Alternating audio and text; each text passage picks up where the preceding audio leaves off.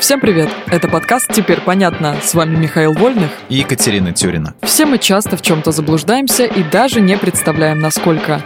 Поэтому здесь мы боремся с мифами и стереотипами. Мифы про жизнь и оргазмы в Средневековье. Бытует мнение, что из-за ужасных условий жизни люди в средние века умирали от бесконечных болезней, антисанитарии и войн уже к 40 годам это миф. Средний срок жизни тогда составлял 35-40 лет из-за очень высокой детской смертности. Но те, кто переживал детство и становился взрослым, имел неплохие шансы дожить до преклонного возраста. Стариками тогда считали тех, кому исполнилось 60-70 лет. Хм, почти как сейчас. Ладно, про средневековье есть миф поувлекательнее. Я знаю, что женский оргазм совсем не интересовал средневековых мужей. Фильмы и книги показывают полное пренебрежение мужчин к чувствам супруги во время полового акта. Миш, а сейчас как будто все поменялось. Если это не миф, то у нас до сих пор по улицам ходят заблудившиеся во времени мужчины из 14 века. Но это частично миф. На самом деле средневековые мужья не были такими уж равнодушными к своим женам.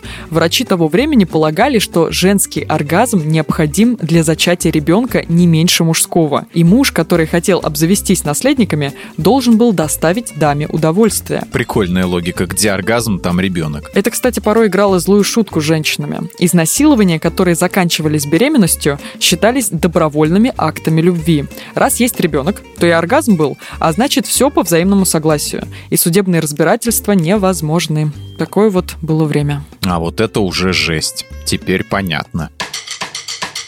В этом выпуске мы использовали материал Дмитрия Сашко и благодарим автора за классное разоблачение популярных мифов. Полная версия текста на сайте Лайфхакера. Подписывайтесь на подкаст «Теперь понятно», ставьте ему лайки и звездочки. Новая порция разоблачений уже на подходе.